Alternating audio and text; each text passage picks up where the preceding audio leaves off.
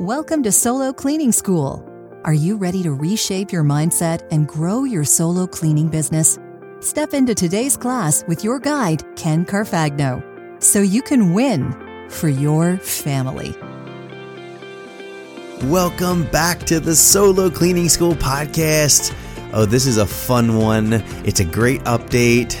I'm excited to share how my solo cleaning business grew by $20,000 this past week as I teach art trumps science. All right, let's crank this episode up. I urge you to listen to this episode at least twice. The first time through, just listen. Put down your vacuum cleaner, your sponge, or whatever you're doing at the time and just listen to this one. And then the second time through, do it at your desk or in front of a notebook and take a few notes. If you listen really good, you're going to hear one of my biggest secrets in how I specialize and separate from the masses of other cleaning companies out there. How does Ken do it? This episode is going to give you tremendous insight. Let's roll. In last week's episode, Play Powerball with Your Business, I shared how I received five referrals through my new local network that has been generating bouncing and momentum from those ping pong balls, as I mentioned in the lotto machine, the Powerball machine. Well, the first of those five referrals was from James Hardy, a good friend of mine and local carpet cleaner. Well, check this out. That lead converted this week into a brand new office cleaning client. And this client is a school. It's different than other ones that I've worked for in the past. Moving into the veterinary hospital as a new client a few years ago was a new niche of offices that I started cleaning. Well, I've never cleaned a school on a regular basis. And there's a different level of accountability requirements that I had to take care of. So let me just share a few of those things, a few of the hoops I had to run through or jump through. First of all, I needed to go beyond adding them as a certificate holder on my general liability policy. Okay, I'm not going to get in the weeds here, but the general liability policy that I have is $2 million. And this is what I recommend for all cleaning services, a minimum of $2 million of per year aggregate coverage for your business. And on my proposals, I offer new prospective clients that they can be added as a certificate holder. Essentially, all this is is a proof of insurance that my client can hang on to. And it shows here's Ken's company, here's his insurance, the proof of it my agent will just email them and mail a hard copy of my insurance so they have proof that they can show. This does not cost me anything extra. It's a nice touch, and there are definitely some businesses that would like to be added as a certificate holder. And the name of that business physically gets written on your policy. Okay. This school request and required something greater than that. It's called additionally insured. What that means is my policy covers me in general across all of my clients. But there are certain clients that require a specific added insurance for them alone. This is called additionally insured. And I do have to physically increase my policy and increase my coverage, which increases my price. Now, my current policy of $2 million costs me about a $500 annual premium. So this new client, this school was going to cost me an additional $50 roughly. So is it worth it? Uh, let's look at the numbers. $500 per month for the new client times 12. That's $6,000 per year. And I'll invest $50 in additional insurance to get 6000 What do you guys think? Okay, let's move on. It's an expense. Another thing that I had to jump through the hoop with this school is I had to coordinate a cleaning time with the school and their weekend janitor to let me into the building. Now, it's a unique situation where the school is a Christian school, but it's very large. And the company that I'm working for, they work with autistic children and they rent out a couple classrooms and a couple bathrooms in a giant school. So I needed to coordinate with the manager of the school that I'm working for, my client directly, and the large Christian school janitor directly. Essentially, I had to pick a set time that I would go every Saturday and they would come let me in. So it was setting up to kind of be a little inconvenient. It wasn't ideal. So let me just tell you how this worked out really good. It's kind of a spoiler alert. Here's what I prayed for. I said, Lord, please let this school trust me to give me a set of keys. Now, this was unheard of as they don't typically give keys to any outside contractors, only to the school direct staff and the tenants. So when I requested this, they said, well, we can try, Ken, and see what happens, but likely you're going to be meeting up with the janitor and you'll have a set time. I said, okay, no problem. Well, guess what? They okayed me and got me a set of keys. It was awesome. And here's why that's awesome. Because when I do offices on the weekend, this was officially number four now on a Saturday. I love the opportunity to clean anytime over the weekend. The freedom of that. If it's every week, the exact same times, I have to be there at eight o'clock every Saturday. But what if I want to go away for the weekend with my family? Well, I could come back on Sunday morning and clean on Sunday. I could also clean Friday night and have Saturday and Sunday free. So the flexibility and the freedom is what I was looking for. So this was huge. All right, that's the second hoop.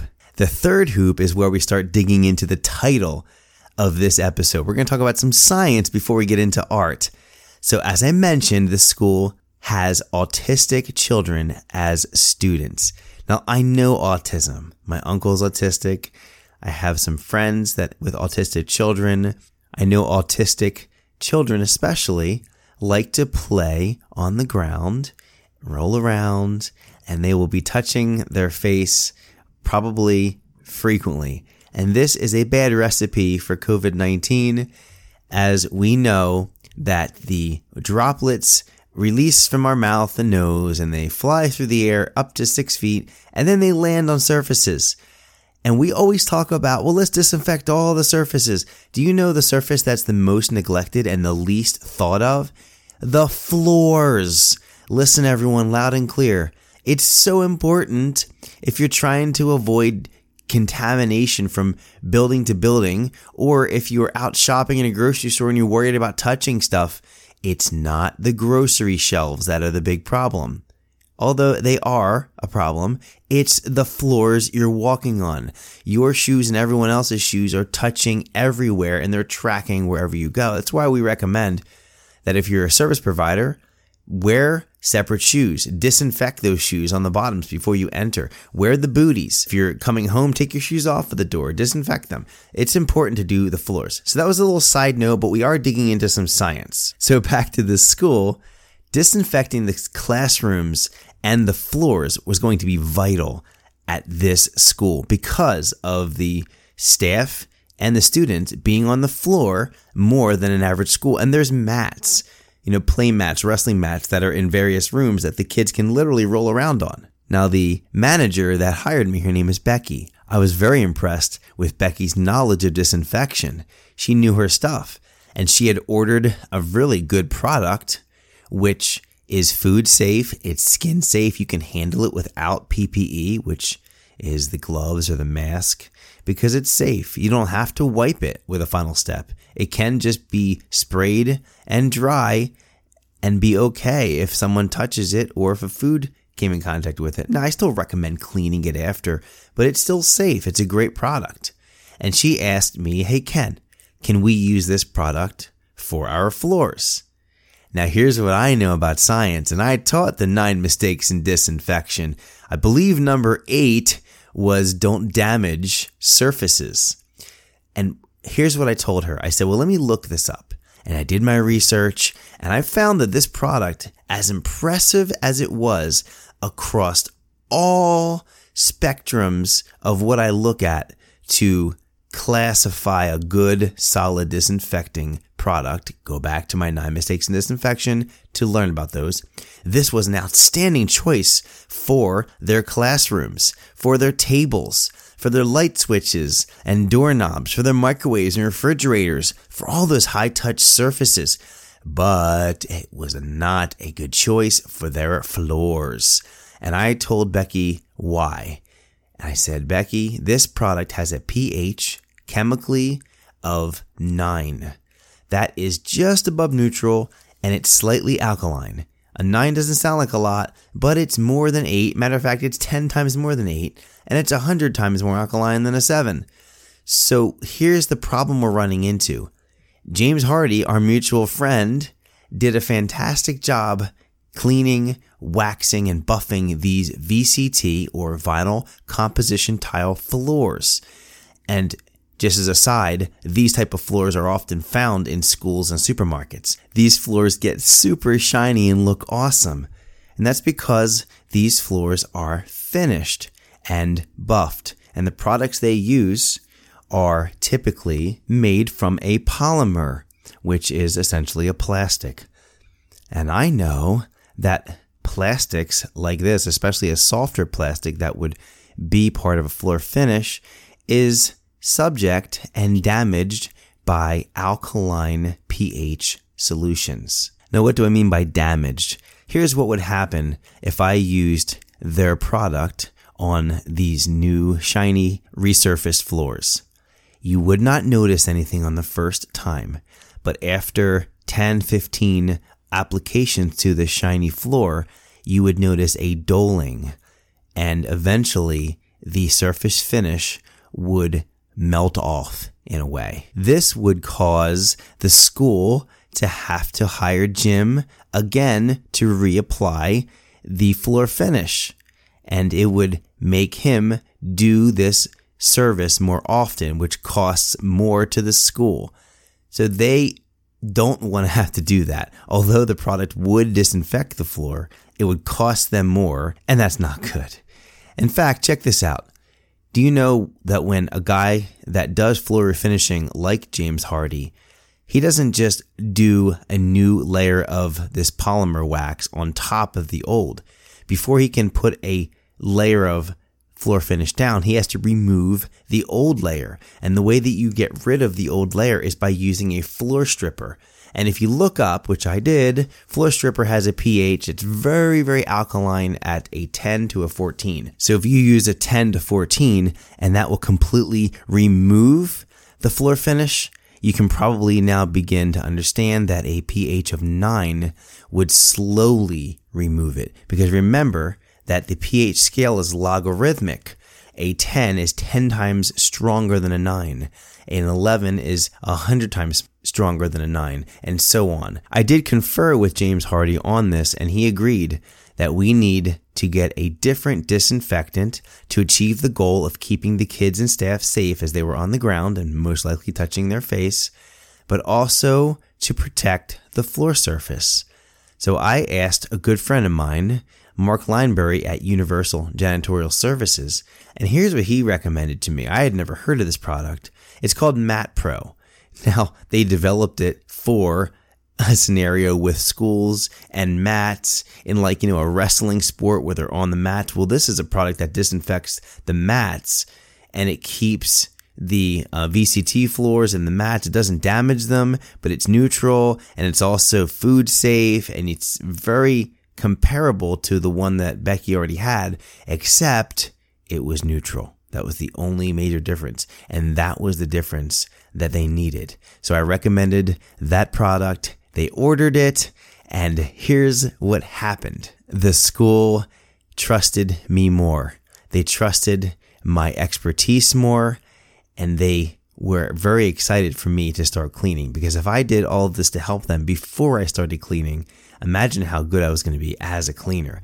So the science that I used to help this school develop a disinfection protocol that would work in all scenarios for the above the floor areas, the food areas, and the floors itself.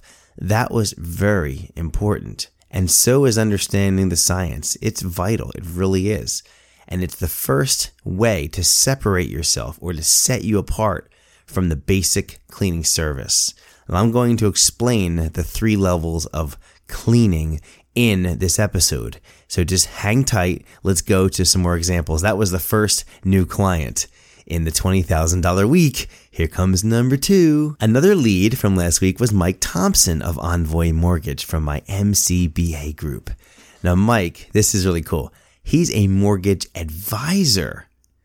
Now, yes, does he sell mortgages as products? Yes. But Mike has a different approach. He's a go giver. He takes a holistic approach to each and every person that contacts them. He works with them on the total package, on their overall financial goals, and helps them calculate different scenarios and which product or products would be the best solution for them.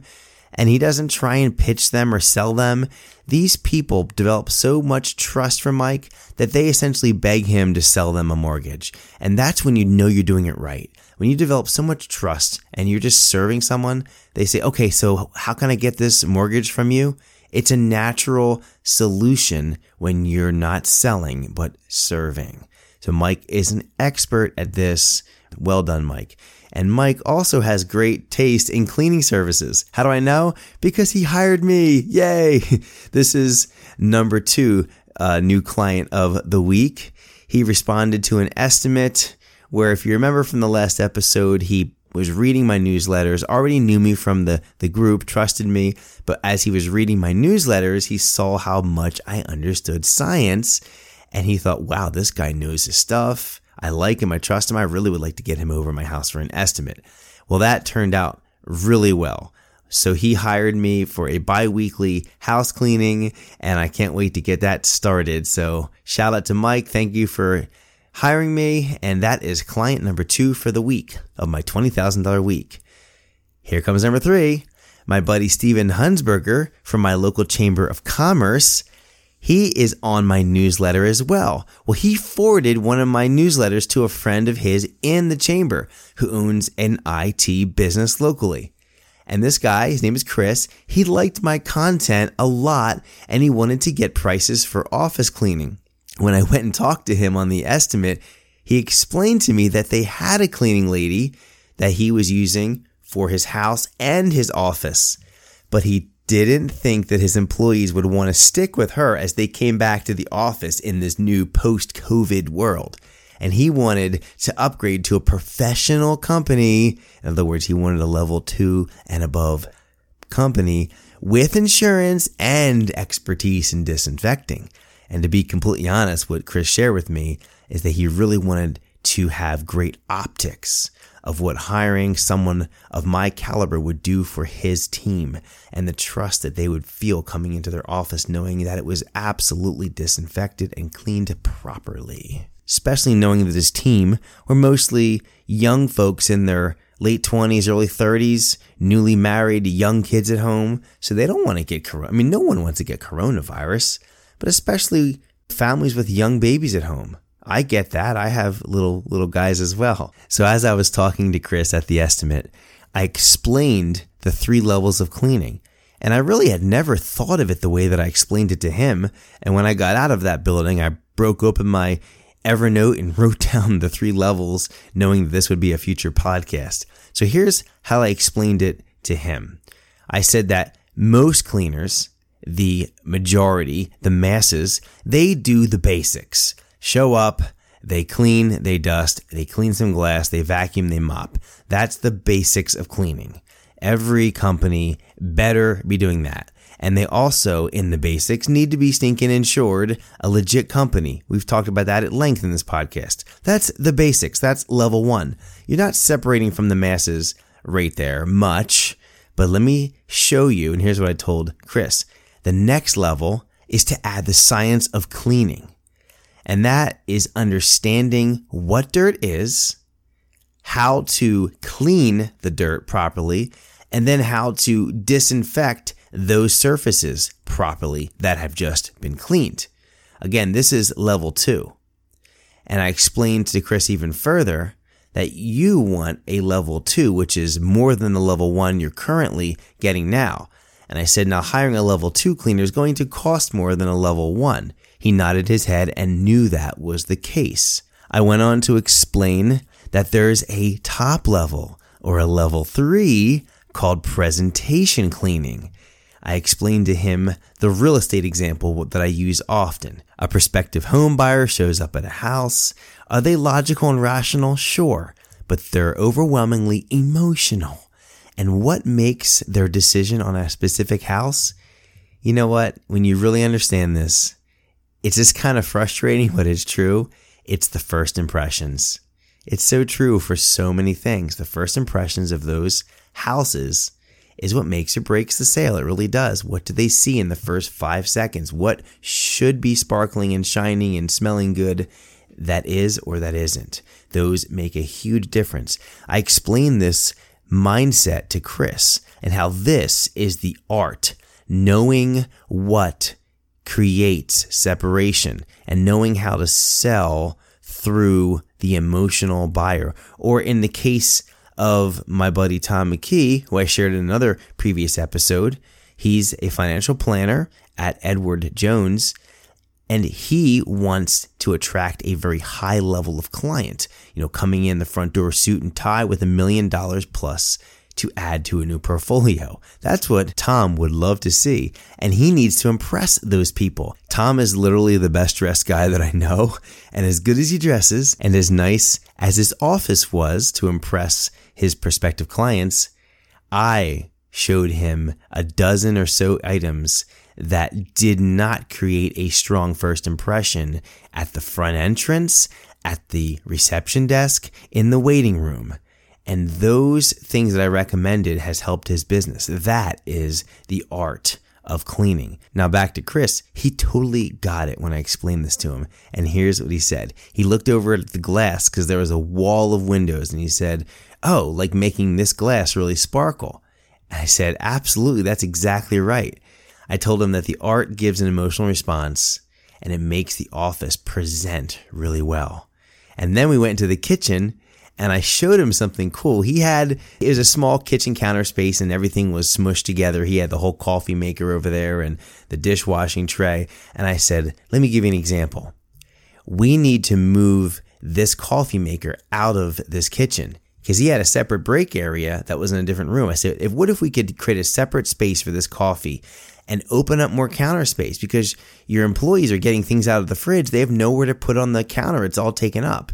And by creating space and taking some clutter out, it's going to look better. It's going to present better. When it cleans, it's going to clean better.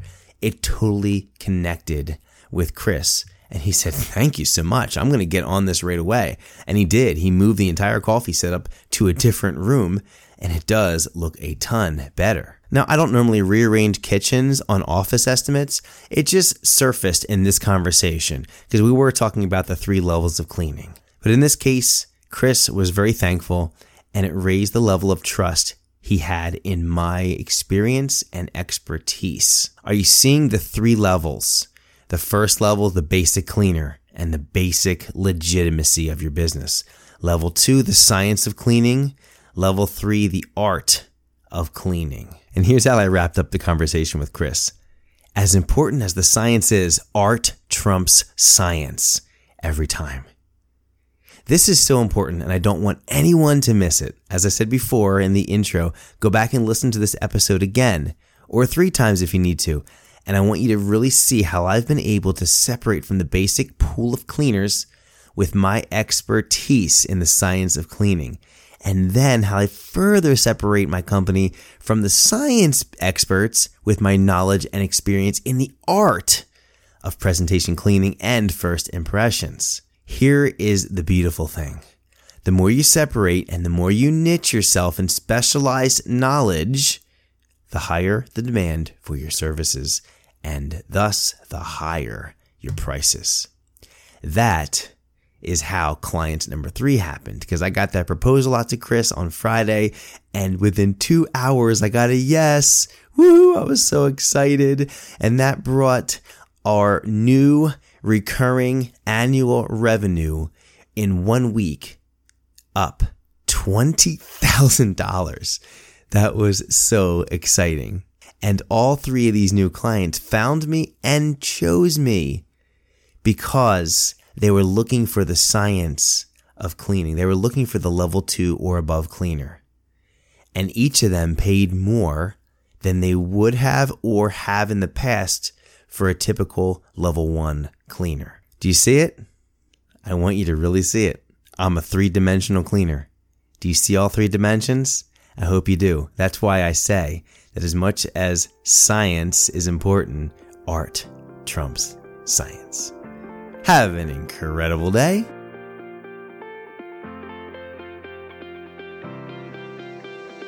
Thank you for listening to Solo Cleaning School. Class is dismissed.